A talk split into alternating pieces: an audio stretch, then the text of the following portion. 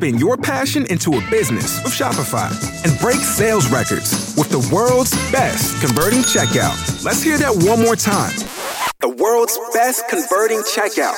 Shopify's legendary checkout makes it easier for customers to shop on your website, across social media, and everywhere in between. Now that's music to your ears. Any way you spin it, you can be a smash hit with Shopify. Start your dollar a month trial today at shopify.com slash records.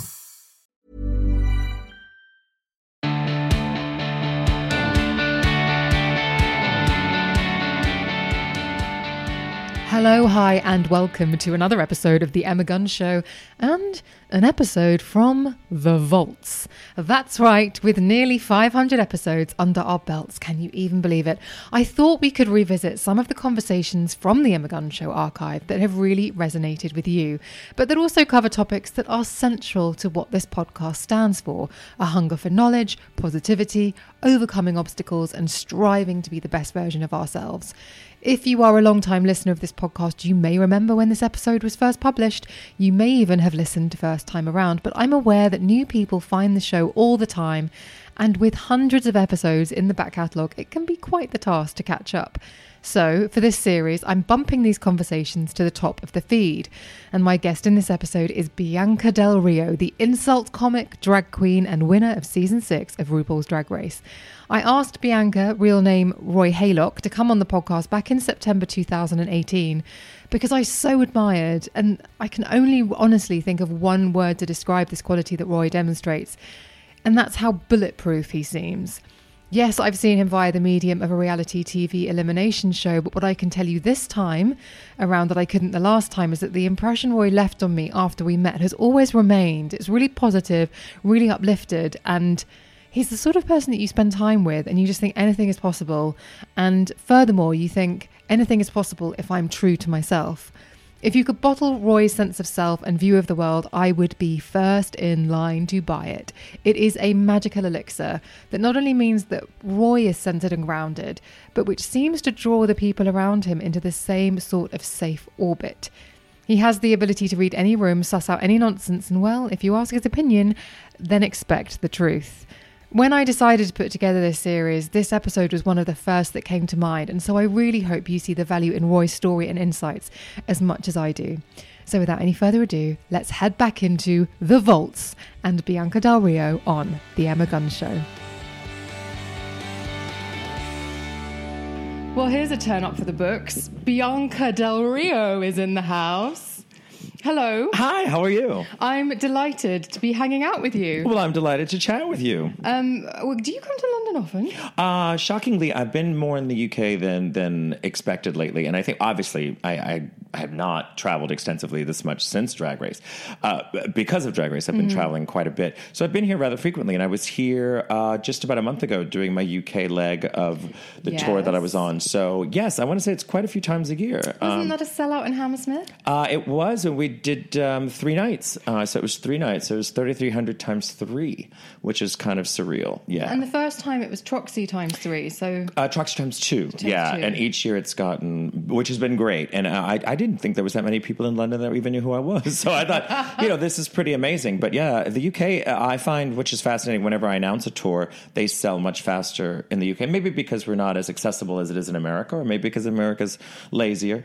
Um, but it, it, they do sell really well here in the UK and Europe, which is what I just finished. Uh, Yesterday, actually. because going through everything, like all the research and just like keeping track with what you've been doing recently, it has been non-stop. It's been travel, travel, travel, Yes. work, work, work. Yes. And kind of going, taking a step back from that, you have the most incredible work ethic. Well, I think that's what. What did I do any of this for? You know, I think being 43 helps. Um, I think having drag race later in my life gave me a clearer picture of what I wanted to do. Um, I had been doing drag for 23 years, so when you get this golden ticket, you don't waste it. You don't sit back and, and cry about it. And also, for me, you know, what else am I going to do? Work at the post office? You know, am I going to have a real job? Am I going to, you know, I, I can't deliver mail or take care of children, so I figure I got to do what I got to do. You know. And the thing that you're in London at the moment for is to talk about Blame It on Bianca Del Rio, which is your book. Yes. Look at how beautiful she is. yeah, well, The- it's photoshopped.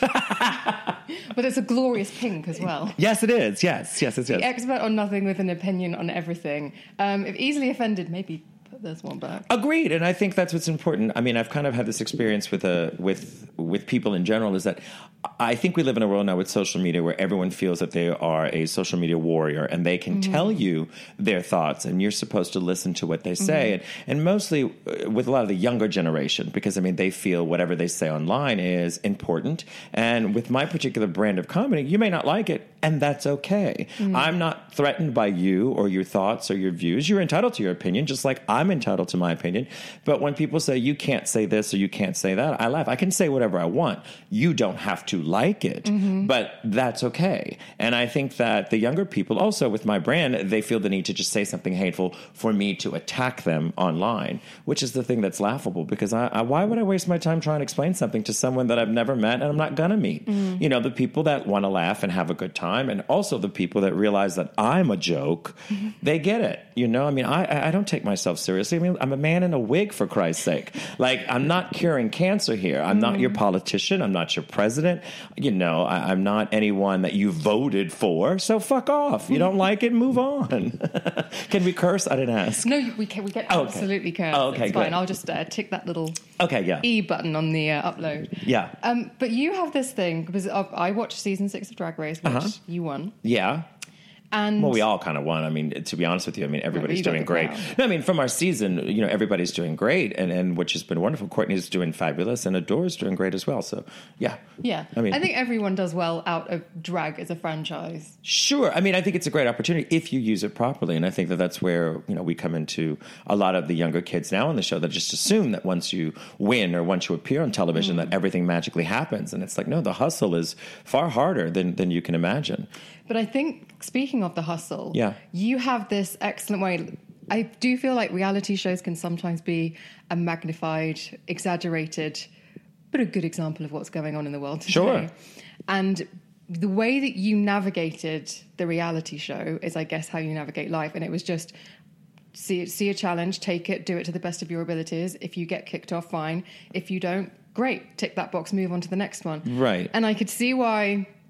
Um, other people might tether themselves to you a little bit because you're just very grounded and solid and there's no kind of well from what i've seen there's no kind of oh, i don't really i can't really sing i'm not really a good rapper no. so well, you can't. I mean, and, and, thanks for the compliment, but I think that it's also just I know what I am, and and it's when I accepted to go on a show. You know, I auditioned for a television show, and then they said, "Do you want to do it?" And I accepted it. I said, "Yes." I'm putting myself in this situation mm. where people I wouldn't piss on were going to give me their critiques. You know, if they were on fire, I would walk away. But in the end, I agreed to this situation, so therefore, it could turn out really well or it could turn out really bad. No matter what happens, I would have to take full responsibility responsibility for mm. it. And I think that's what's missing from a lot of the contestants. They go on, they think they're fierce and fabulous because their friends told them they were.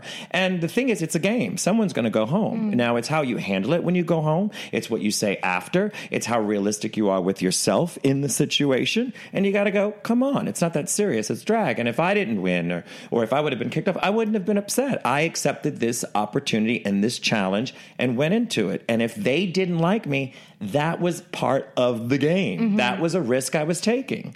But that's a perspective I think that sometimes I, we talk about social media. It gets a lo- it gets lost a bit these sure. days. Sure.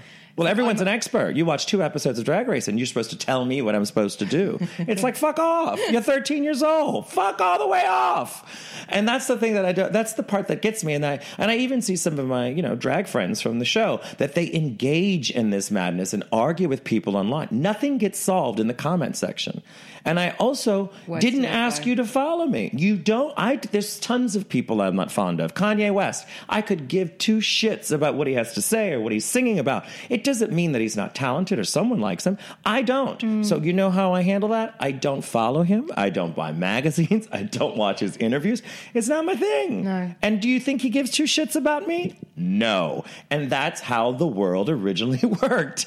So, you know, it's it's that type of thing. You know, 99% of the stuff they write, they're never going to say to your face anyway. Mm-hmm. So what does it matter to me? It, it, it can't it can't invade my life. It doesn't mean that I'm not a human, mm. but I do, also don't entertain that bullshit. Are you tamer in real life than you are on the stage? Yes and no. I, I, think that I'm capable. Obviously, I'm capable of being impossible, but I think that comes out of the the moment. You mm. know, I I try not to to get wrapped up in the madness of it. You know, when I'm working, I'm working, and when I'm on stage, I'm on stage. But mm-hmm. also, I have this great opportunity when I do a show that I have to do a meet and greet before the show, which is actually my favorite thing. I could do the meet and greet after the show, or I could do it before, and I always like to do it before because then I can meet the people that I'm that are there that night, the people that are paying to see you and talk to you, and you get to meet them and you find out who's fun or or who has the girlfriend or who's in the relationship or you know who's with their best friend that they hate or who's the couple that broke up but they bought the tickets too early, you know that kind of stuff, which fuels then conversations I can have during the show. So it's great to meet people and also humanizes you because people are often scared of you if they just saw what they saw on stage. Yes. You know, you can't be that all the time. That's too much work. No. Yeah.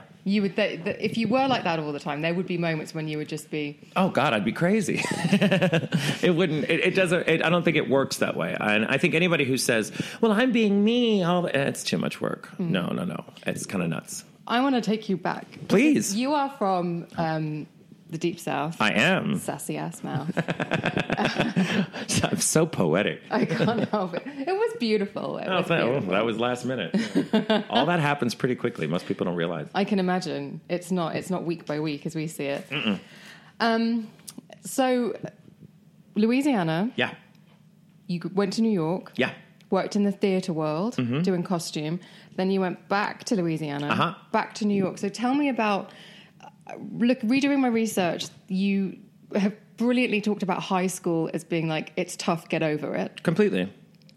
Did was it tough for you? Um, well, no. I mean, I think that uh, I, I think I reverse it. You know, I think when people say, "Was your life tough being gay?" and I go, "I just called it high school." You know, mm. obviously when you're different, and I come from the fourth. I'm fourth out of five kids, so I was already different. I was the oldest boy. I was told I was different by my own family, but it didn't mean that I needed their acceptance. Mm-hmm. If anything, it gave me my drive, and it made me just say, "Okay, you don't get me," and I didn't at the time even understand what I was. It wasn't like, "Okay, I'm gay. I'm going to be a drag queen. I'm going to work in the mm-hmm. theater." All of those things were just what was accepting of me. Mm-hmm. So I kind of navigated into that world, but I knew if I allowed that static or that family insanity to take over my life that I would be a mess. So it was just like with everything that they said that was negative, I just moved towards whatever was accepting of me and more positive. You know, when I went to the theater, people were respectful of what I was doing. People called me talented and not a faggot. Or mm-hmm. people said, you know, you're not different. This is amazing. So that kind of stuff encouraged. So I just thought, do what you've got to do. It's like drag race. Do what you got to do and then get out. Yeah. You know, and then you can assess your life. I can't blame my family or or I have no ill towards them. It's like they didn't understand it. You know, you have five kids and one's not right by society standards. You feel you might have failed as a parent, or you might have felt you've done something. Um, so I didn't. I didn't feel like I, I wasn't dealing with those feelings at that time, and I didn't feel like. You know, you're horrible to me and this is my life. No, you just move on. It's what you do when people don't get you. You move on.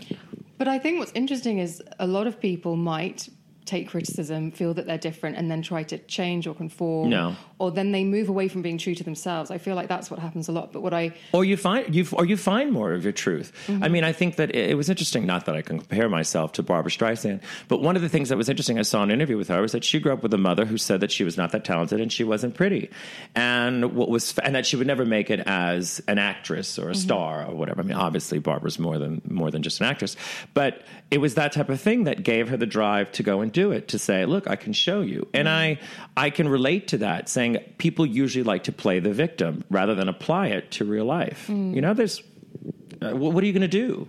and did you think right? This is just a temporary thing, and then uh, Well, everything's temporary to me. Everything's temporary. I mean, you know, you're not promised tomorrow, so I thought, you know, just get through this and see what happens.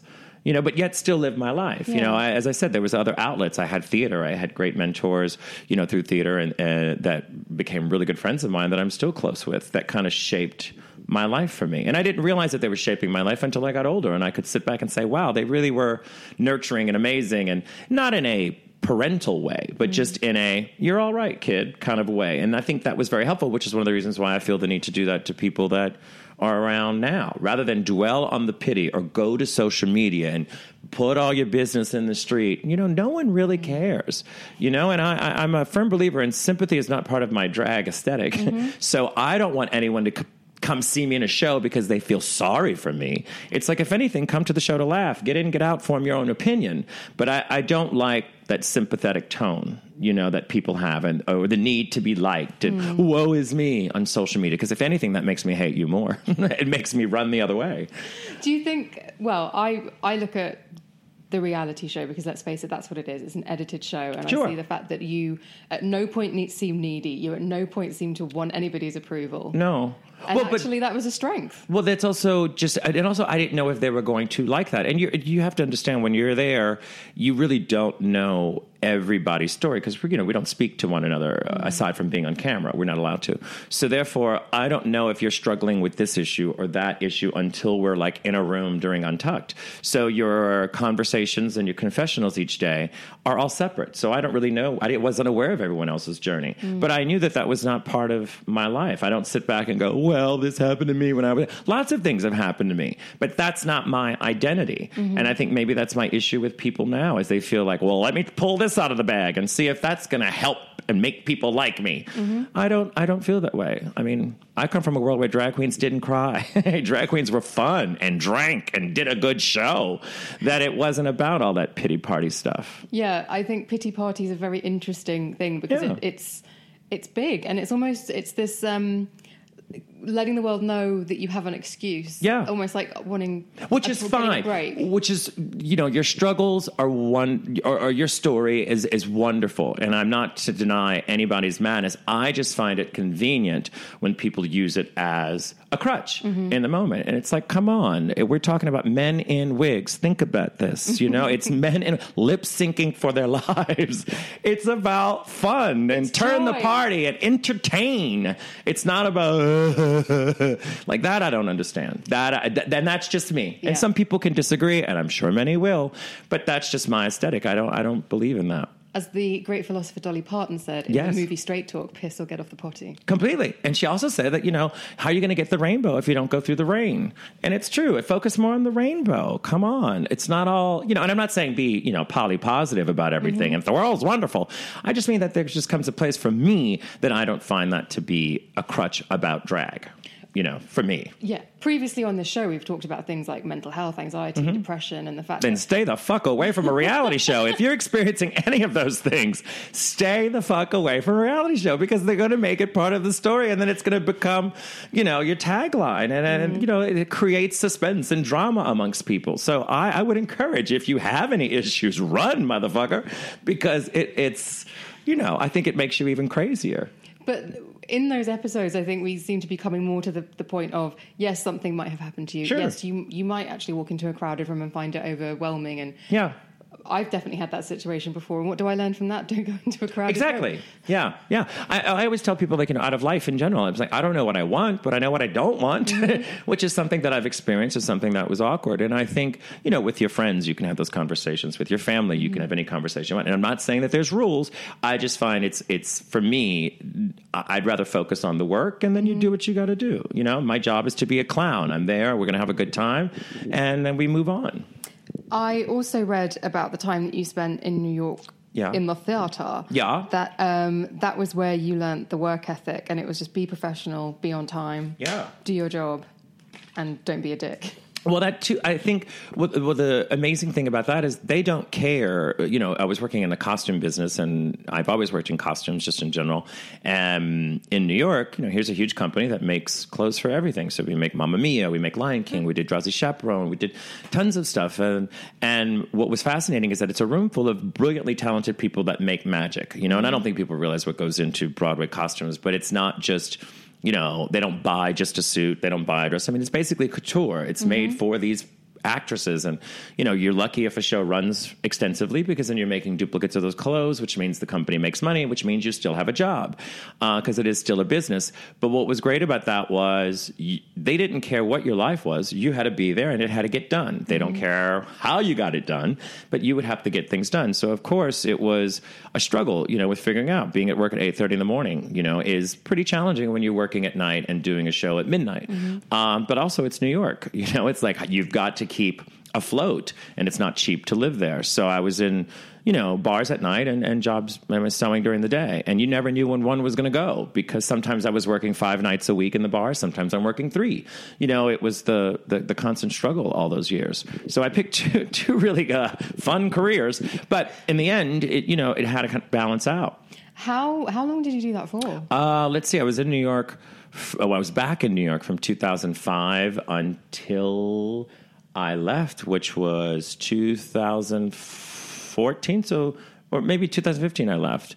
It wasn't long after Drag Race that I moved because my lease was up, and so I, I just was like, okay, I need a break from New York because it was with the travel, it was difficult mm-hmm. to get in and out of New York all the time. It's intense. Yeah, it is. And I was living in Hell's Kitchen, so it was like really impossible. And I was in a very small apartment, and I thought, you know, let me just take a break from this because I'm going to be traveling anyway. Mm-hmm. Uh, and so that's when I relocated to Los Angeles. And when did when you moved to New York? Yeah. and you were working doing all the costumes and whatnot, were you did you immediately start working in bars and clubs as well? No. When I got to New York, I decided I didn't want to do drag anymore. I was tired of it. And I had, you know, I'd had my fill because I was in New Orleans for many years doing it. And it just got to a point where I was like, mm. and then when I got this amazing job, I thought, well, let me focus on this. Let me just take a break or, or whatever. Mm-hmm. You know, mm-hmm. once again, it was a temporary moment where I thought, this is what I want to do. And then I went and saw a couple of drag shows and I thought, oh, God, they're horrible. I thought, oh, fuck, I need to get back to work. And I did. And, and that's slowly what progressed into doing both again. So it just kind of balanced out. And the drag community in New York. Yeah. I I have no idea what it would be like to be like a drag queen. Yeah going, "Hi, can I have a spot on the show?" or like how it works. Well, they're always. But the great thing about drag in particular is they're always welcoming. I mean, any and I come from the South where where they're really welcoming. There, they're always looking for someone new. They always need filler. They always need another individual up there. There's always someone who's not going to make it. There's always a drag queen who ends up in jail. So you might have a spot. it's true. I mean, many people have had those moments. Um, so it just kind of evolved. I mean, in the mm-hmm. beginning, I not in New York, but but in the beginning in the South, I you know I did numbers and choreographed choreographed numbers with people. I didn't choreograph them, but I was in choreographed numbers, mm-hmm. um, and did the usual lip syncing stuff. And I found I didn't like it. And then one day a host wasn't there, and they said, "Can you fill in?" And I said, "Fine." So it all just kind of evolved into it. So it wasn't like I put in an application. It just I think that some drag queens run their moment and they go, "All right, they've done a year at this club," and then they move on to another one. Especially in New York, because um, when I first started in New York, there was maybe a handful of clubs, and now there's probably about you know a dozen and a half that are in the same area. Mm-hmm. So it does get tricky, and you know you do have to find an audience. And the awkward thing is sometimes you know people would only go out on a Monday night. That was their night to party, so they only saw you there, and then you would see people on Wednesday because that was their night. So it all just kind of snowballed and worked out. And as long as the bar is making money, you can work. Mm-hmm. You know, which some drag queens forget is part of the deal. If they're not drinking, then you're not getting paid, and it's not business. So you know, I've been hired and fired by many places. And how do you take rejection? You don't. I mean, you, you see the writing on the wall before it happens. You see that a show with perhaps 30 people a night turned into 10 mm-hmm. you know and it wasn't just the holiday weekend and it wasn't just this i mean you usually know and people were very any bar that i worked at in new york was very respectful and they were always very nice and they always said look you know it is what it is. Mm-hmm. and i mm-hmm. would say i can't fault you you know because they did pay you a couple of weekends that things were shaky but then you realize you know you're right i can see that no one was here and you know the point is to it's a business yeah so then you just move on and you you know sometimes go down to two nights a week and then the next time you're doing five nights a week you know you just never know. And it's and it's earning your stripes, I guess. Anywhere, Completely. whether it's doing costume, whether it's doing drag, it's like earning your stripes. It's life. Respect. It, but there is a culture at the moment of I want to be famous. That's great. have it all immediately. Good luck.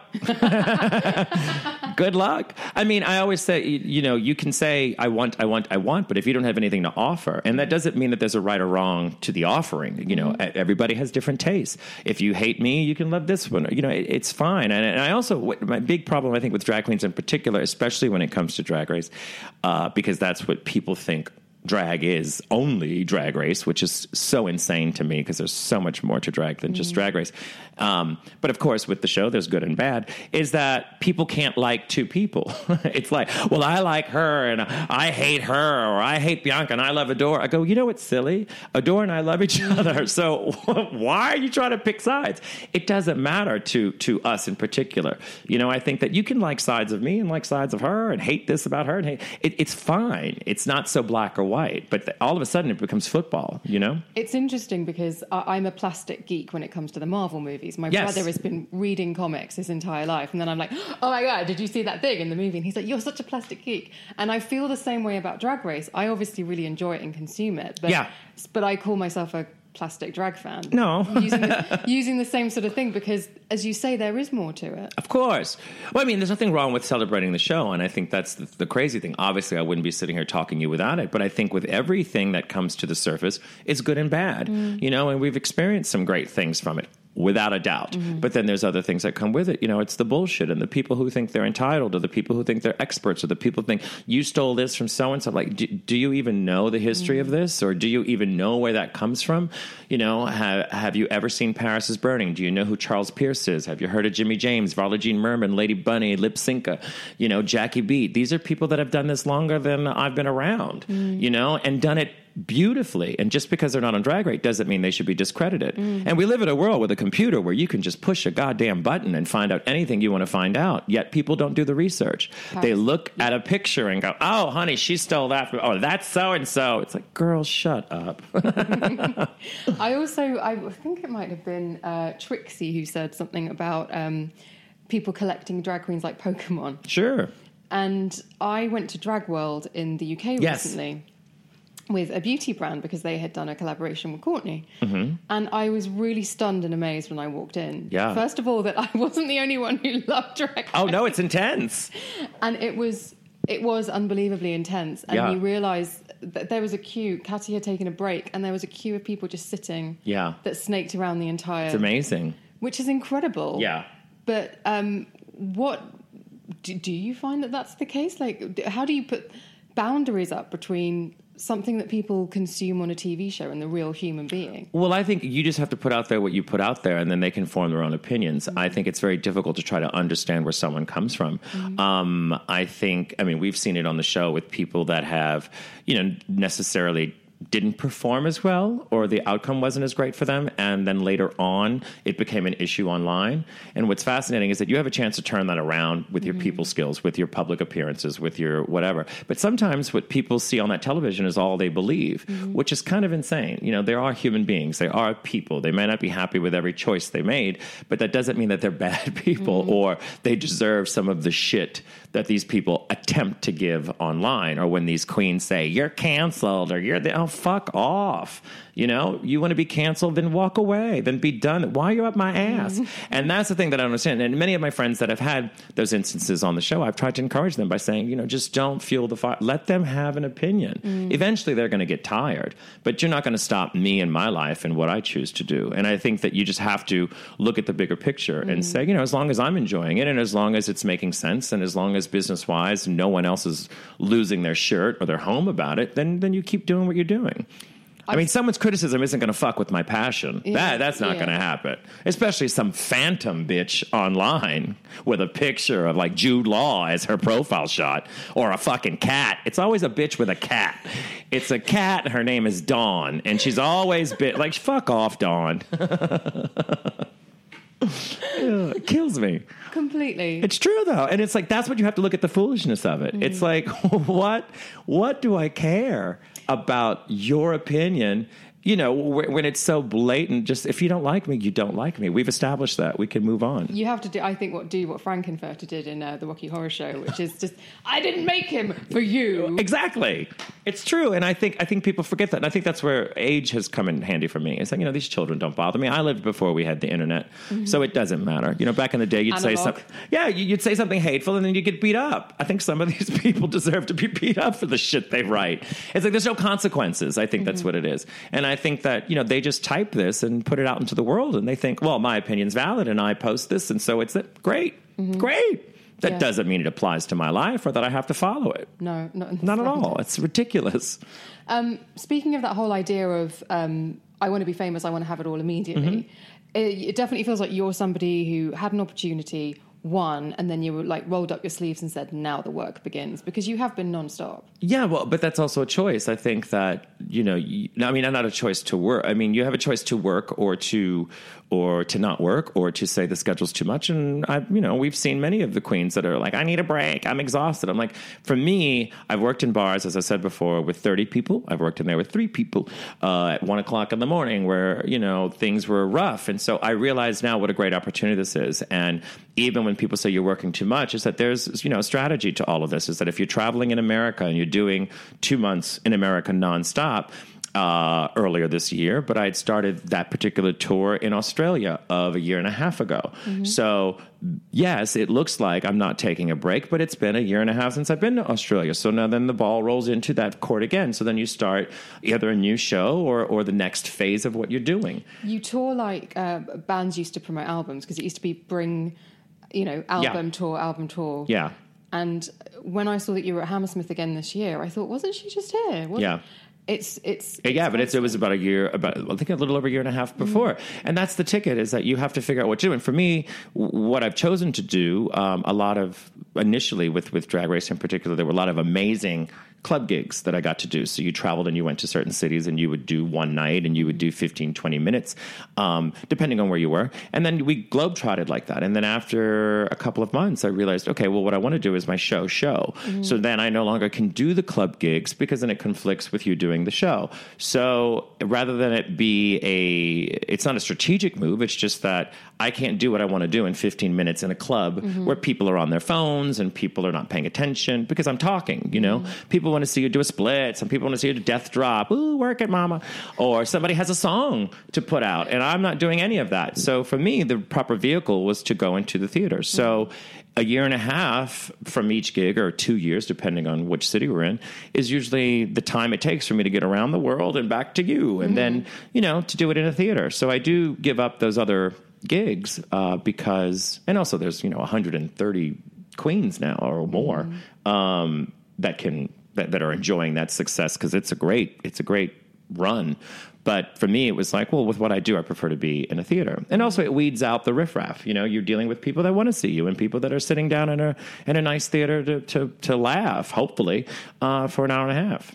And was it a case of i'll say yes to everything until i'm in a position to say no to something I say I always say say yes to everything. I always say yes to everything. But then I started to realize that you would that the audiences were not as receptive to what you were doing in that venue. It wasn't always set up properly.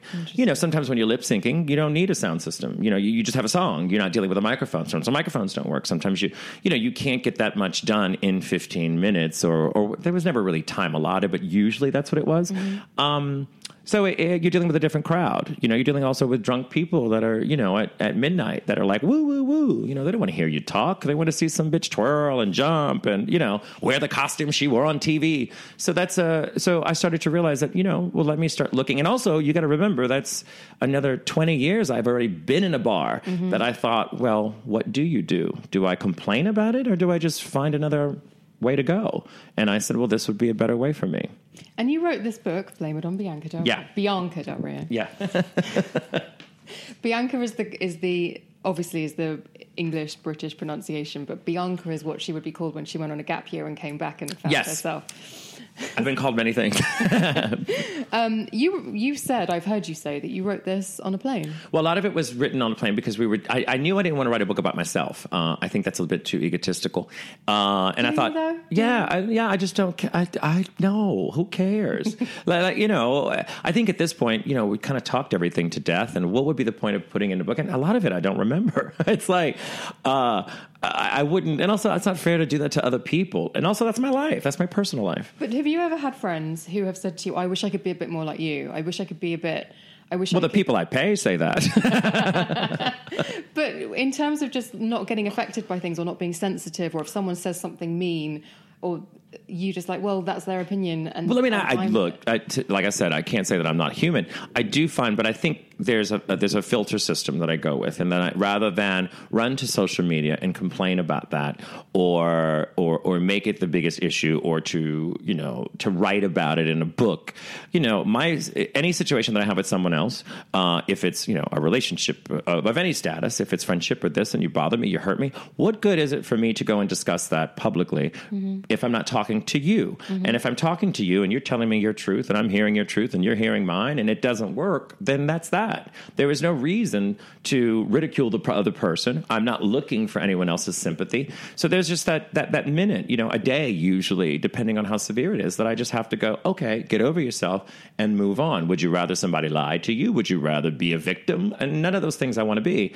Uh, and I don't want to do that to other people because, you know, if you're in my life, you're in my life for a reason. And maybe this isn't working right now, but or we find another level to work at. Mm-hmm. And so I think that once again, everything is kind of temporary, you know, that you don't, not relationships in general, but I think that status of relationships or situations with people, eventually you come to common ground. There's an evolution. Completely. And a- completely. But I, I don't let it, I can't let that weigh on my brain because mm-hmm. then you don't function.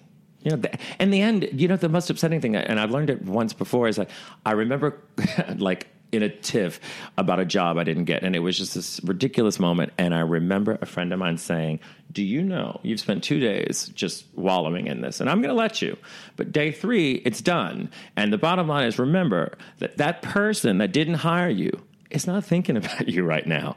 And that was when it hit me because I was pissed. I was like, oh, well, I'm not going to give this bitch any more time. And it made sense because I started to realize move on. Mm-hmm. There's always something else. Don't hold grudges. Oh God, no! Too old for that shit. I mean, I mean, I could sit back and think of horrible things, and I've said this a million times. I, I try not to manifest hate, but on that level. But I go, they're going to die. They're going to die. I'm going to die. So why do I care? you know, uh, you know. I, I mean, the, I always say I, am not going to worry because they're going to die. I mean, I think the pisser would be if I die first, and it's like, mm, my theory didn't work. But they're going to die. Looking down, looking down, looking up. Uh, it's you know, let them, you know, let them live their lives. I'm not there to school someone on how they should treat other people, and mm. I can't mm. tell you that you're wrong for your opinion. Do you? Uh, you're not a navel gazer, so I guess the process of writing a book about my name's Roy and I was born in Louisiana no. would just be like no. No, I, I, don't. I don't find that interesting. I wouldn't want to read it. I don't. And I also find that you know, there's never. I mean, I'm a biography. I, I have love biographies, but I I just find that maybe you know at 80 years old, I'd want to sit down and write something, you know, but now it's kind of really dictate. No, but it's really egotistical to write it at this point, you know? It's kind of like silly. Biographies. I mean, I read them. You Which know, I read them. Your favorite? Uh, well, Bette Davis, this and that is a great book, and then I read the one that her daughter wrote, which is called My Mother's Keeper, which is genius. It's kind of like the the version of Mommy Dearest that was written, but it was done, you know, much later. Uh, but and her mother was still alive, so that was some shady shit. But it is fascinating. Like, I, you know, I would love to hear Bette Davis talk at you know 80 years old. Then mm-hmm. there's there, that's a story, you know. But to talk about yourself at 40 years old for being a drag queen on a reality show is not is not what I would call, you know, top selling, top selling book. I mean, let's be real. New York Times is not going to scream with that. And also, what if I haven't done anything? So what does it matter? You know, like, come on. No, okay. I, I, totally get it. I mean, nothing that doesn't get past a podcast or an interview. We've summed it up. It's yeah, yeah. not like, well, what was first grade like? Girl, please. No, I thought you, you know we're fine. We're good. so no, I, I I don't fall into that trap. And there's many other drag queens that would love to tell you their story. yep. Um, Let them tell it. Um, and, but it's perspective, isn't it? Like uh, Ru wrote a book, and it was it's like a 12 minute. So you've got an idea for a business, the store of your dreams. There's just one thing to figure out: everything. That's why Shopify's all in one commerce platform makes it easy to sell online, in person, and everywhere else. Sell on social media, source products with an app to get that first sale feeling. It's the only solution that gives you everything you need to sell everywhere you want. So when you're ready to bring your idea to life, power it up with Shopify. Sign up for a $1 per month trial period at shopify.com slash listen. Read. Yeah. Michelle's book wasn't she covers off some personal things, but it's like how to manage these situations. Sure. It's not the navel gazing kind of this is the thing that made me the way I am. Or Well, I think uh, I mean I mean not to compare myself to Ru and Michelle, but I mean uh, knowing them, I, I get it. I mean I don't find them to be that type of individual where it's all about vanity and, and grandness and let me tell the world my story. No, I think that they they get it, you know, and they have a sense of humor and, and they also, you know, I mean they're not many years older than me, but it's that type of thing where obviously Ru has accomplished a lot more than I have um, in this world, and it, and I think that he can write whatever he wants to write, you know. And, and Michelle has been a huge part of of his life, and you know, vice versa, uh, of working together. So they have history and things that they want to talk about that people care to hear. Um, I don't think I'm at that place to even go there, you know. I think um, from everyone that I've been in contact with from Drag Race, there is this sense of fun and, but also very um, uplifting and building other people up, which is just, I wonder whether that's part of the attraction as well. Uh, yes and no. I mean, I definitely do it on a personal level, but on stage, I, I will. it's what it is. But I think, uh, I mean, I'll talk shit about you, but I'll send you flowers. Um, but it's that type of thing. I think that once, uh, also another thing is what I established on the show was obviously a no nonsense person that just says what I think. Um, so it's not as though I did the show and was acting a certain way to be nice, and then now I'm not. Look, this is it. This is what you get. You know, everything is a joke to me. Everything is funny, which some people argue. But mm-hmm. once again, not my life, you know, and, and I'm going to do what I do. And I think that it's important to laugh and have a good time with everything. I mean, we're, we're all going to die.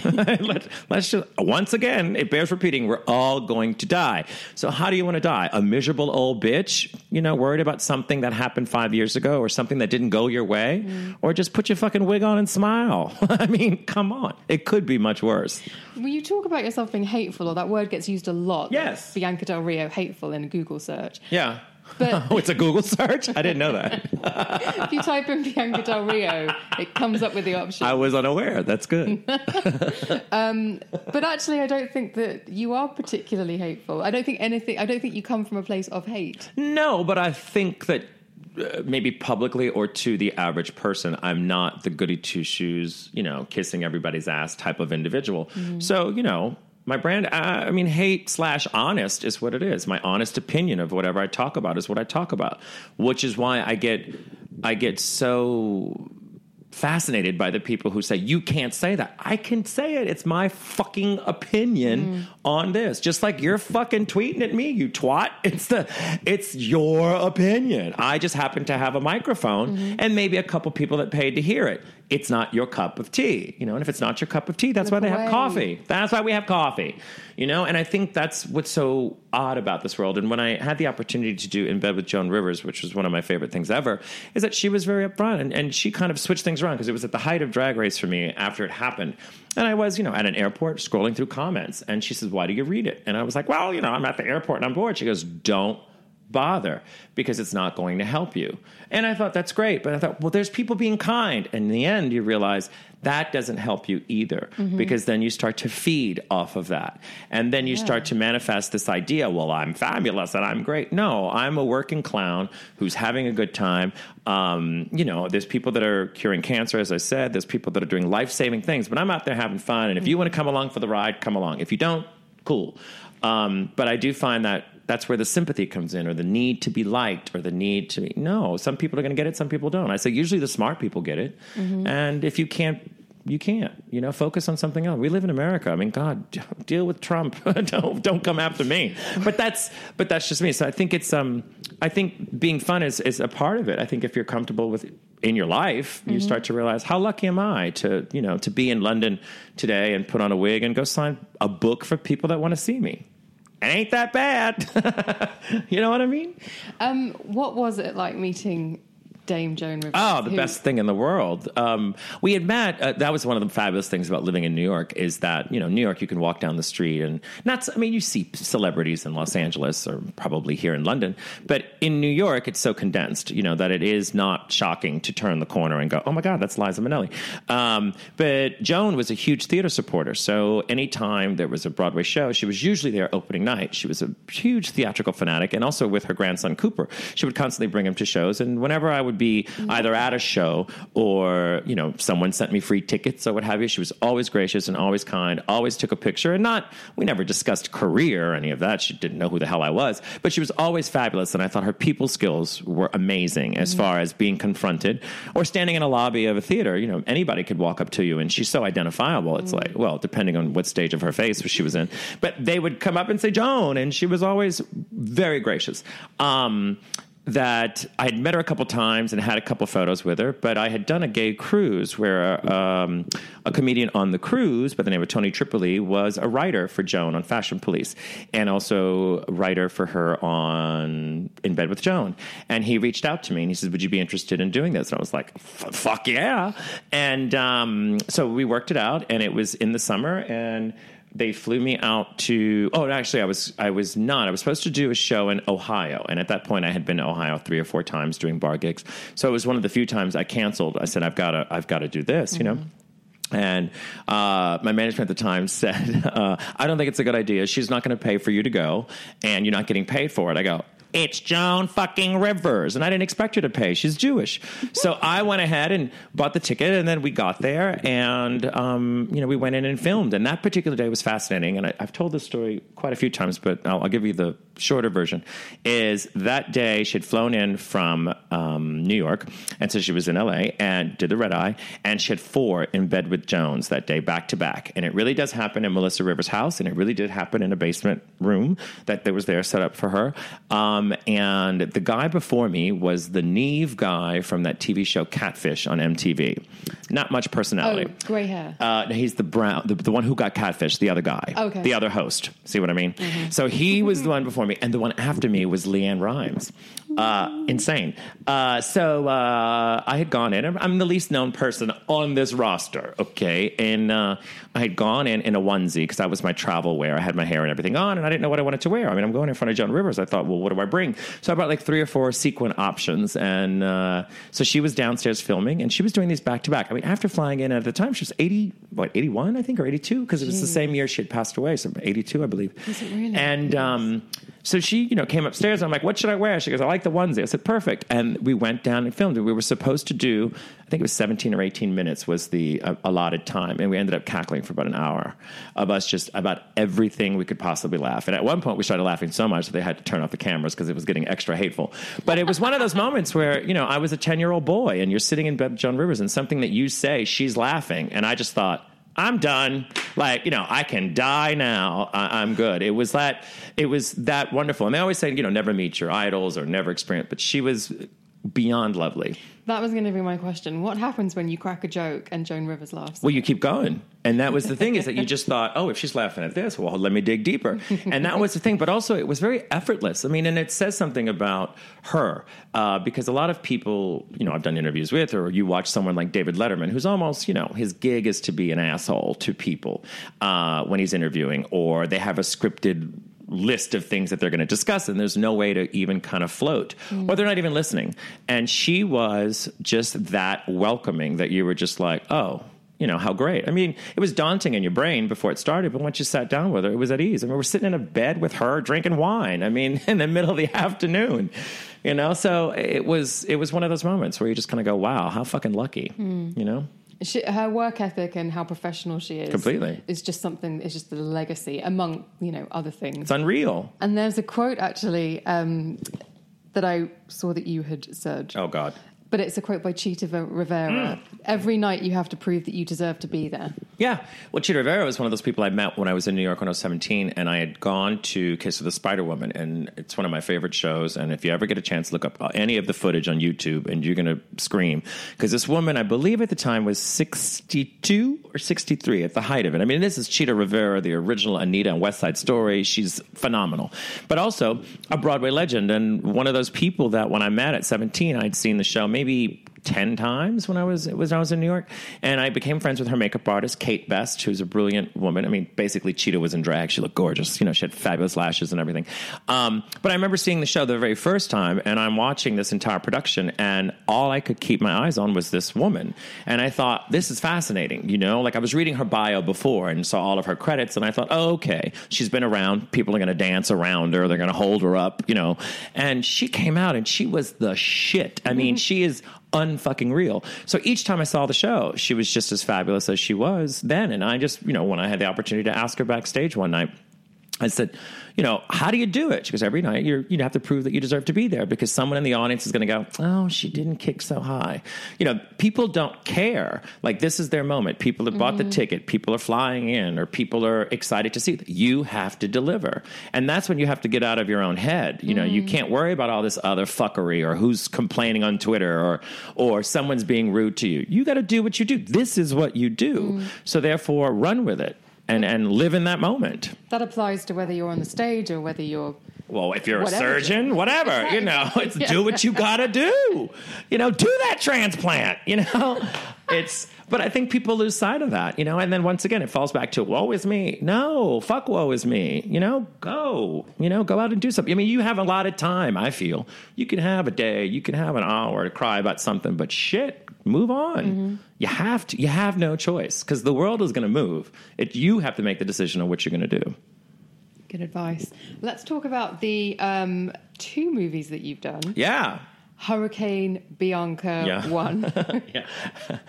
and Hurricane Bianca 2 Yeah. From Russia with Hate. Correct. Um, movies, my friend. Well, this was this was a, this is what people fail to realize that it's not my movie. I have a brilliant friend by the name of Matt Kugelman who we met in New York when I moved in 2005, and we immediately hit it off. And he's an editor for CBS News, and he was an aspiring filmmaker, and he went to film school, and he always wanted to make a movie. So before Drag Race, he was gung ho on making this movie. And me, I'm always like, sure, whatever, never thinking it's going to happen.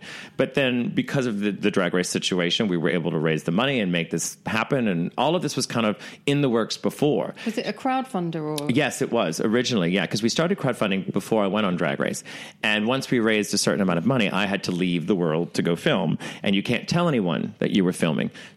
So I think a majority of the people who donated thought I had taken the cash and gone to Tijuana and bought a donkey and some tits, because all of a sudden I was nowhere to be found, and he couldn't say where I was for uh, quite a few weeks. So it looked really fucking sketchy. Um, so then when I got back, we continued the crowdfunding, and then we were able to make it happen. But that's, I mean. 90% of that was him and his ambition to make something happen. And I'm grateful that I even got to be a part of it. But people think that it was my film, and it really wasn't. It is him. He's the one that makes it happen. And then he, I just show up and do what he wants me to do. And then you just hand Bradley Cooper, Willam, and Shangela. Yes, and that great. Well, you know, uh, Willam and, and Shangela are both brilliant actors, and they were, you know, um, what's fabulous about them is that you know they've been working in, in theater and film, I mean, uh, television and film for quite some time. Uh, so they've been around the block and they've done a lot of stuff. So I was great to see them get that opportunity. I mean, aside from getting to do the stuff for me, I was grateful to have them work with with, with us. But that kind of stardom, I'm like, that's brilliant, and and kudos to them. Mm. You know. And working with Matt, obviously he's a, a friend, and you do this together. Yeah. But then you do this movie, and you get people like Rachel Dratch, who's Yeah. just amazing truly the best. And and that was something that we with the first film we lucked out. You know first of all when you're doing an independent film and you're doing it as a crowdfunding you don't know what you're going to get. And there were you know several situations and scenarios of, of people that might have been a part of it but then once rachel got attached we were like oh we can't we, we got to do everything for her. Make sure that this happens. Mm. And she was truly like the fucking best. And once we did the first one and he said he wanted to do the second one and there was a moment when conflicting schedules and she couldn't have she was a possibility she couldn't do it i said i wouldn't do it. You know i said we have to we have to make and he freaked out. He's like what are you doing? I said it's not i'm being a diva. I'm just saying that it's important to have her. So we originally were going to film in texas again uh, for, for majority of the film, and we were able to reschedule it to film in New York, which is great because also that let op- opened up a big window for us to have a lot of other cameos, which is like Wanda Sykes, who I've known for quite some time and who's lovely. I mean, I've known her. Uh, we don't hang out. We have in Fire Island because she has a house in Fire Island. When I worked in Fire Island, we would always see each other, and she's always been supportive and wonderful. And you know, went out of her way. She, you know, she was in uh, Los Angeles and flew to New York to come film. Um, so yeah, and Alan Cumming is another one that I've known for quite some time. So it, it's it's interesting. You know, the gay world. we, you know, either met them at a party or saw them in an event or or even casually spoken about stuff, and and they all came on board. So how lucky was I? And Janeane Garofalo. Oh, Janeane Garofalo, who I love, and and my friend Matt, who we call Coogie, is a you know is a huge Janeane Janeane fan. So he called me screaming, and I was like, oh, this, like how great is that? You know, it, it's just it's it's kind of surreal. It's kind of surreal. One of my favorite films is The Truth About Cats and Dogs. Yes, oh, brilliant. Oh, she's and fabulous. the line, I have a pore minimizing mask on. Don't make me laugh. She's brilliant. She's brilliant. And talk about a pro. I mean, came in and we were in this this dirty prison in in I think it was New Jersey um, that we were filming in, which we found out later they film a lot of those CSI whatever shows. So it's like this abandoned asbestos filled prison that we were in for a couple of days. And there's Rachel Dratch and Jack, me and Rachel Drag, me in this hooker outfit, and Janeane in a lab coat. And we're just looking at each other like, okay, here we go. Three o'clock in the morning, like nothing is wrong. And then, of course, we got the giggles. So there's quite a few outtakes. I that's one of my favorite parts of the movie. Is I, I hope there's more on the extended. There is, and, and you know we're we're not doing Shakespeare, so you know it's a laugh a minute. um, Right, my time with you is drawing to a close. no, talk heart- as long as you want. What, what are we at? We're Which good. is heartbreaking. we're good. Um, it does feel like you're taking over the world. No, I think I'm. I think I'm lucky to get to work. I mean, I think that's the thing. Uh, once again, I, I think that whatever you're doing, and if the world's ready to accept it, then you just roll with it. I mean, come on. It's right now for drag. It's pretty amazing. Um, I mean, look at Ru. Ru just won his third Emmy. The show just won for best direction. You know, uh, Delta Work just won for wigs for Ru. I mean, that that's pretty amazing. I mean, that's like the Emmys. You know, and and that's surreal. And and most people are probably. I mean, I, initially I thought, well, why is this? Why is anything gay not being recognized? I mean, try to do a theatrical production or a TV show without a fag. I mean, let's be real. You know, you need a lesbian to hang the lights, you need a fag to write the story and do the dances. So I find it fascinating that in show business that it wasn't as big as it is. But I think, um, you know, it, it with Drag Race in particular, I think it kind of humanized us. You know, there's there's a part of it where a handful of us seem like we're okay. that the world's become a little more accepting. You know, and and in my day, you had to go to a theater or you had to go to a gay bar to meet people, much less a drag queen, because that's all they were. So the opportunities have been kind of surreal. Uh, Kameron Michaels came to Brighton recently, and actually Yes. a friend of mine was there, and there was a bit of a hoo ha, probably on social media, Yeah. about oh, we didn't know you were coming, we would have booked tickets, and Kameron, I think, did a um, a live something or other, just saying if you're not supporting these clubs and these queens, Yeah. All the time, then you're not going to hear about me coming here. Of course. Well, also, I was that girl in the club. I was that queen that did that for years, you know, mm. so I'm well aware. The only opportunity that, I mean, the thing that shifted for me was getting to be on television. Mm. So I'm aware of that. And I, I was that person. And so it's a big deal when you go to those places and it's like, come on, these people are working. And all it takes is one little thing mm. to switch over. And I'm not saying that the ultimate goal is always drag race. I'm just saying that I know in a minute that that could be my life, and it was my life.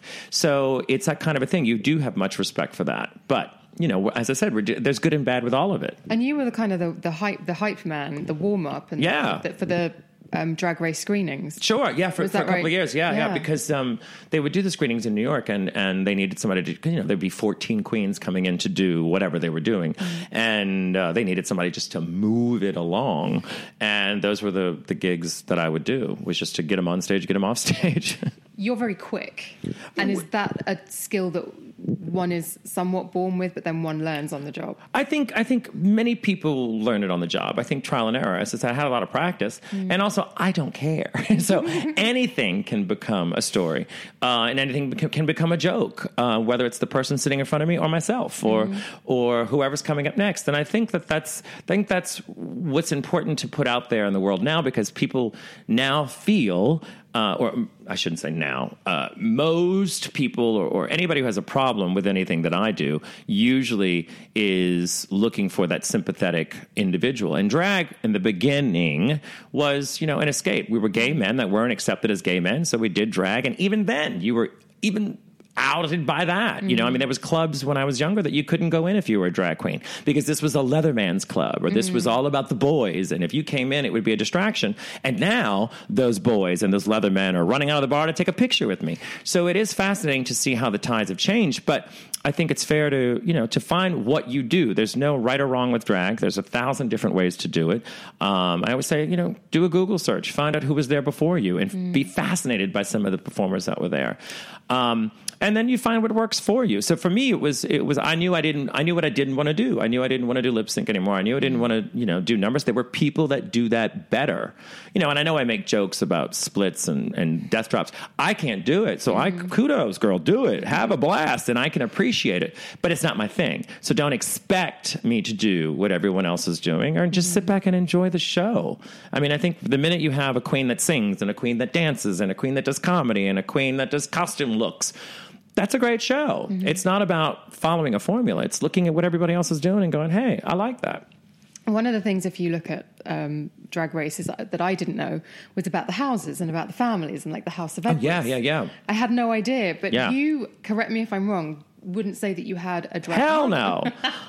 No, who would who would claim this? no, and I don't want that responsibility. So I people have said, "Would you be my hell no? I don't want that responsibility. Go and find your way." You know, for me, it was through theater. It was basically my drag mother. You know, and and bits and pieces. As I said, it wasn't a literal thing. It wasn't like, okay, this is what you have to do. You just kind of learn from other people.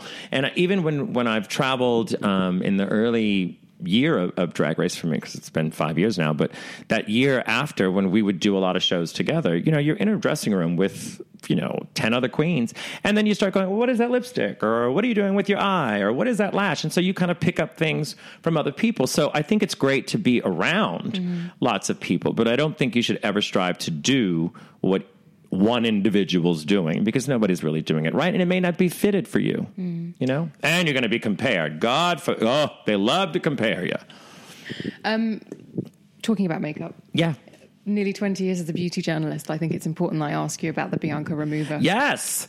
Well, I have a great friend of mine named Rob Harmon, who's in New York. Uh, he's been my friend for about 15 years, and uh, he is a makeup artist on Wicked. And he, uh, you know, paints Elphaba, and I think he's kind of moved into makeup and hair now. Um, he's done both. But he created this brilliant product called the Magic Pads, which was uh, basically for acne prone skin or oily skin and it was used as not necessarily as a cleanser but you would clean your face and then you would use these pads after to kind of remove any excess dirt or any buildup and mm-hmm. unlike say the what we called in america the oxy pads these mm-hmm. don't contain alcohol or anything so he was very successful with that and we had gone i was in australia and i was doing a show and australia is very close to bali and i said i was going to spend a couple of days in bali random vacation which i never do and my friend rob says you know i had never been to Bali. So we came to Bali. We're sitting in a pool. I'm drinking. and uh, he said, I'd like to do a beauty product with you. I said, Well, no one is going to buy beauty from me. no one's going to go, Oh, I want to look like her. I said, But I would do a remover. Uh, I said, because if it removes my face, then it could remove the average woman's face. Um, and he said, okay, let's talk about this. You know, what do you use? What's important? What, what can I help your skin? And I said, you know, there's tons of things out there, but this is what works best for me.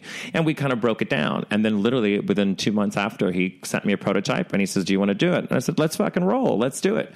And so we did. So it wasn't, I would never do anything that I didn't believe in, but I also wouldn't do anything that a vanity thing where this is Bianca's lipstick. That's that's not going to be for me. That doesn't work.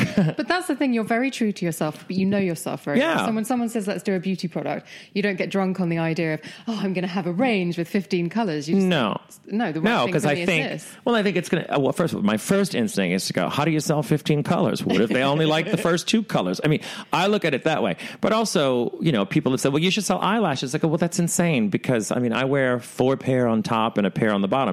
No matter what you buy, you're not going to look like my eyelash. And who the fuck wants to look like a rabbit? You know, who wants those lashes? You know, it's like a big rake sitting on your eye. So no, I thought, you know, with the remover, I thought this would work, and and especially with all the drag friends I have, I thought, you know, you have to get out of makeup rather quickly to get home, to go to bed, to get on the flight the next day. So what's going to work for you? Mm. You know, so it was one of the things that I thought, yeah, I'll be a part of it. And no alcohol, did you say? No, no alcohol. No, it's all, it's all. Yeah, I need to bring you some. You should have told me. I would have brought you some. Um, I'll take them off you. But are they Yeah. available on Amazon? They're available on Amazon, Amazon UK, and they're also available on the magicpads.com, which is his other product, but it's his website that has the other things. So, just for the record, because I've had people do this, the Magic Pads are different than the Bianca Remover. The Magic Pads is obviously an after cleansing situation, and the Magic, uh, the Bianca Remover is to remove your makeup, and then you can wash your face. This is just to get the buildup up because I, even a dermatologist many years ago had told me when I was using all these expensive foam cleansers and everything to get my makeup off. The problem was is that it wasn't even getting to my skin. I mean, half the bottle was being used just to try to break it up. So the Bianca Remover breaks up mascara and liner and, and this other thing that we use as drag queens, which is called Pros-Aide, which is a surgical adhesive we use to cover our eyebrows. And it removes that, which is the bitch to get off. I mean, if you don't use anything like the Bianca, well, I mean, you know, if you don't have anything to get it off, it's you'll you're in the airport the next day just picking your brow. It's so gross. so yeah, I mean, it removes everything, and then you can wash your face, use whatever you want.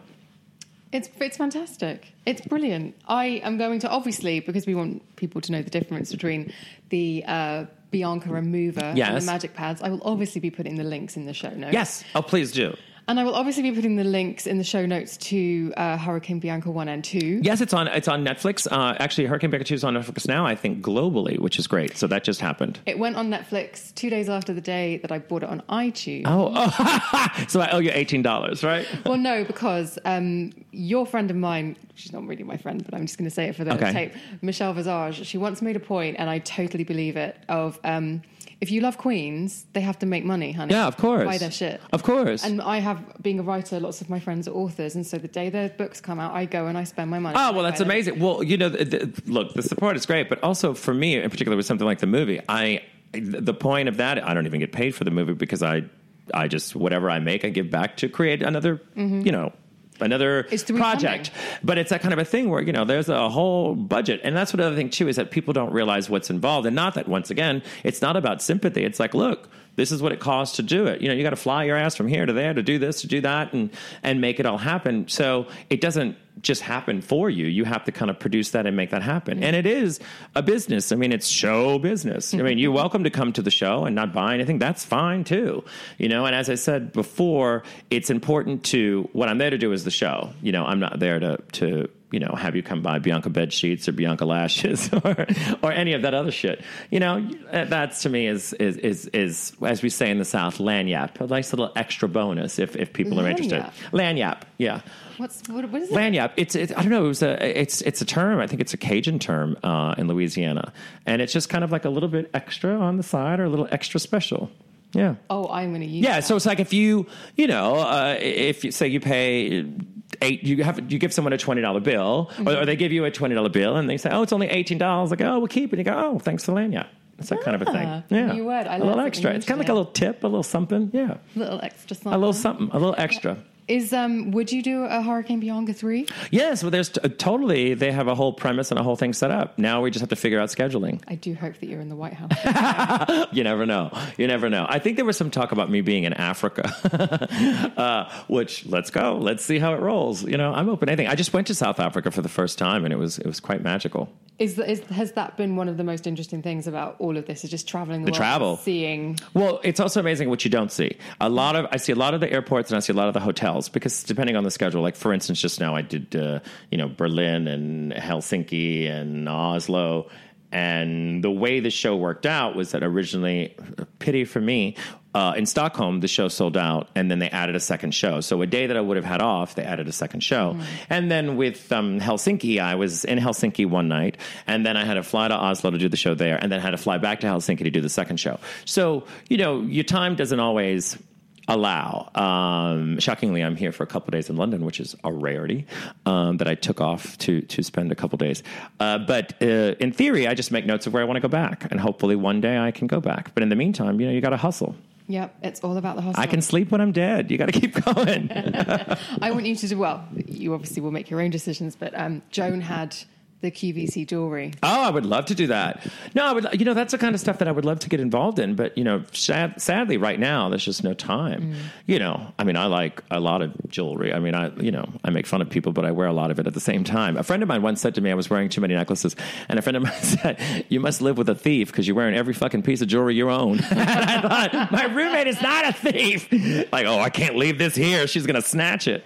Uh, so, yeah, I mean, no, I'm, I'm- open to to it if it if it if it works out. Oh well. One of my favorite people is Iris Apfel. Do you know Iris Apfel? Oh, glasses. Yes, yes, yeah. yes, yes, oh, yes. that jewelry collection. Oh my God, is unbelievable. I'm in love with everything she wears and, and all that jewelry. I mean, that's goals. That's she's like 93. She's amazing. Now she's having this moment where everyone wants her in ad campaigns. Oh, she's and- she's unreal. You have to if you look at she's got a jewelry line that's out. She's got some amazing, amazing, not as fabulous as the stuff that she owns herself, Mm. but because a lot of that is priceless. She was a, an interior decorator who traveled the world and collected all of this stuff over the years. It's pretty insane. and there's also Tova. If we're Yes, Tova's pretty I've met fabulous. her a few times. And how was she up close? amazing. Okay, good. Um, amazing. okay, so she wasn't scary. No, I mean, Okay. I mean, She might be listening. she might be. I mean, yes, obviously, there's a terrifying element, but she's, you know, spoke English and Yeah. did Welcoming. say bad words. Oh, that's good. But there was a thing, you know, when you just walk up to somebody and you think, I know that I just have to stay. In my lane. Yeah, yeah, yeah. I just have to stay back, and she's there, and I'm here, and Yeah, yeah, yeah. I mustn't touch. And she did it. she she gave you that. She was she was so sweet, very very sweet. But Well, but um, also very business savvy. I mean, that's someone else, you know, that, that you go, wow. I mean, she's been around for quite some time as far as, you know, QVC and selling stuff, right? Yeah. Oh, yeah. And I think that's what's amazing thing about Iris. You know, Iris is in her 90s, in her 90s, and then living that life, honey, and still looking fabulous. Still putting on all that drag every day. so there's hope for me. There is hope for you. There's plenty of hope for you. Um, we're at the end of our time together, so I've been spending a lot of time watching your stand up. Oh, God. Watching your interviews over the last few days. So I have one final question. Oh, God. Is this going to be the, what type of tree are you? No. Okay. Do you really have an uncle? Uh, yes, I do. I have many uncles. I know. You know what's funny? I've had I have many uncles, and and and and they always try to figure out which one or who this and who that. And I, I think it's funny. I think it's very funny that that becomes everybody's big question. Or once again, they start to feel sorry for you, and I'm like, come on, you can turn anything I into knew fun. It was, I knew it was a joke, but I would I would do that joke if I didn't have an uncle. No, no, I do. I do. No, no, and a lot of it is true. But it's just one of those things where, I mean, you know, maybe not the jail part, but because he never got caught. But it's that kind of a thing where it's like, once again, you make fun of what you know, you know? And I think it's hysterical when you can relate to it. And I mean, that's just my philosophy. You have an option. You could cry about it or you can joke about it. And I mean, not everybody agrees. And that's, that's okay. I mean, he definitely doesn't agree. but. I can tell you, he's not asking for tickets. But, uh, but you know, it is what it is. You know, you got to make fun of everything that's in front of you because what? You're gonna die anyway, no matter what. I, I I'm going to keep this book very close to me because I need to remember that. You do, sometime. do no, and We seriously, do. and the book. I mean, in the book, personally, I, I give the worst advice there is, which I think is important. And and many Mm. important people to share that. Well, it is because people were saying, you know, you can't say that. As I always said, it's the, the the mantra people have. You can't say that. I go, yes, you can. If you're asking, you know, a 43 year old drag queen an opinion, well, you deserve the answer you get. And you do say, I have heard you also say about this book that it's the perfect book for the bathroom. Very much so. It's perfect for the bathroom, or or just one of those things where it's not like Gone with the Wind, where you're like, oh, where was I? you you can you can pick up anywhere and go, oh, okay. So the Confederates are now no, it's not that kind of a thing. No, it's not War and Peace. It's not Les Mis. You're like, oh, what happened to the bread? Uh, it's not that kind of a thing where you know you can pick it up wherever it is, or you can read it as a friend reads it. There's also an audio version that's available. Do you read the audio? I did, yes. I had to spend four days in a studio. Talk about taxing. That was far harder than I thought it would be. Yeah, it's quite a bit. Like eight hours a day, just endlessly talking. And that's when I realized how ridiculous and insane I was.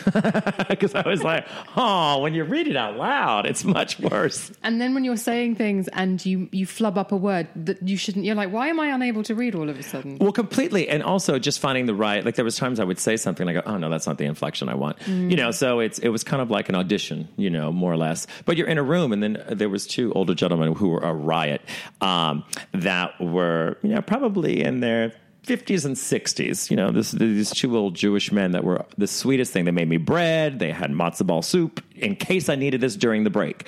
Um, and they had been, you know, they were a recording company in, Los Angeles and they had done everything. And he loved to tell me every story and every book that he did. He did a book with George Burns. He did a book with Jane Fonda, you know, all of this. So I'm thinking, oh, great. I'm coming in with this shit dialogue. How's this going to roll over? And we sat there and when he would laugh, I could not stop laughing because I thought this was great. And he, one day I was screwing up something. I don't know what I was talking about in the book, something uh, really ridiculous. And he starts cackling and he goes, I said, is everything okay? And he goes, yeah. He goes, I got to tell you, the last time we had, well, the last book we did was last week and it was a woman reading The Shape of Water. and he goes, this is definitely up there. This is far more entertaining than that one. I thought, okay, good. Then I'm in good way. If, if a man who doesn't know me is laughing, I'm good. I'm good. Shape of Water The was a Shape of? Water. It was, do you know this? It was a movie. Then it became a book. It was the reverse. Yeah, he told me the whole story. Yeah, can you imagine somebody reading that? Ooh, out loud. I couldn't bother. Yeah, that would be an interesting one. Yeah, he did tell me a great story about George Burns, though, um, uh, who I loved. You know, was crotchety old comedian, and who went in to read his you know biography, and he's there and. They're talking, and uh, the guy says, "All right, well, you know, the guy in the booth is like, okay, let's go, Mr. Burns." And Mr. Burns just sat there with his cigar, which you weren't supposed to be smoking in the room, and all of this madness. But he's George Burns, and he's sitting there, and no one knows what to do because he's obviously just one of those people, like a Tova. You just stay in your background. And uh, after about like five minutes of silence, the guy goes, "Mr. Burns," he goes, "You didn't say action." and I go, "Wow, that's genius," you know, because he's old school. So if you didn't say action, he just sat there smoking his cigar, and I thought that's brilliant.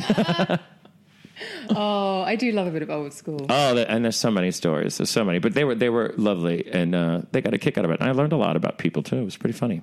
Well, I, for one, am um, going to continue to buy everything that you put up. Oh well, you're too fabulous. kind. Well, I will send you some some Bianca Remover available on Amazon, Amazon UK, and themagicpads.com. Links will be in the show notes. Um, You're good. Thank you so much Please, for joining thank me on you. the podcast. It's been so much fun. I'm just praying my luggage is here. Me too. Me I too. know. Can you imagine? That would be- Drag race mini challenge. ah! There's a Primark literally around the corner. Oh, I know, honey. I've already hit that Primark. I love Primark. Michelle Visage and I love Primark here. I don't know what fascinates me. I don't know because everything is just cheap, or it's because the prices don't necessarily make sense to me till I get to the counter. it just little numbers look cute. I'm like, oh, I'll take these I'll socks. do that. They've got nice baskets. It's big. It's airy. The one Yes. you're near is it's No. a very chic one. And I hit all of them. I mean, it, it's unreal. It's my favorite place to go. I'm serious. Every sock I own is from Primark. there you go. The little things you know. the exclusive on the Emma Guns Show. It Thank is. you so much. Thank you. Thank you so much for listening. I do hope you enjoyed that episode of the podcast. If you would like to get in touch with me, simply email me at thebeautypodcast at gmail.com or you can send me a DM on Instagram and Twitter where I am at Emma Guns. If you want to chat to me and thousands of other listeners of this podcast, then I strongly advise that you click the link to join the Facebook group, which can be found in the show notes, which are wherever it is that you are streaming and downloading this episode. And if you feel so inclined, I would be so grateful for a Christmas present for a five star review wherever it is that you are listening to this show. Thank you so much for listening. I will see you on the next one.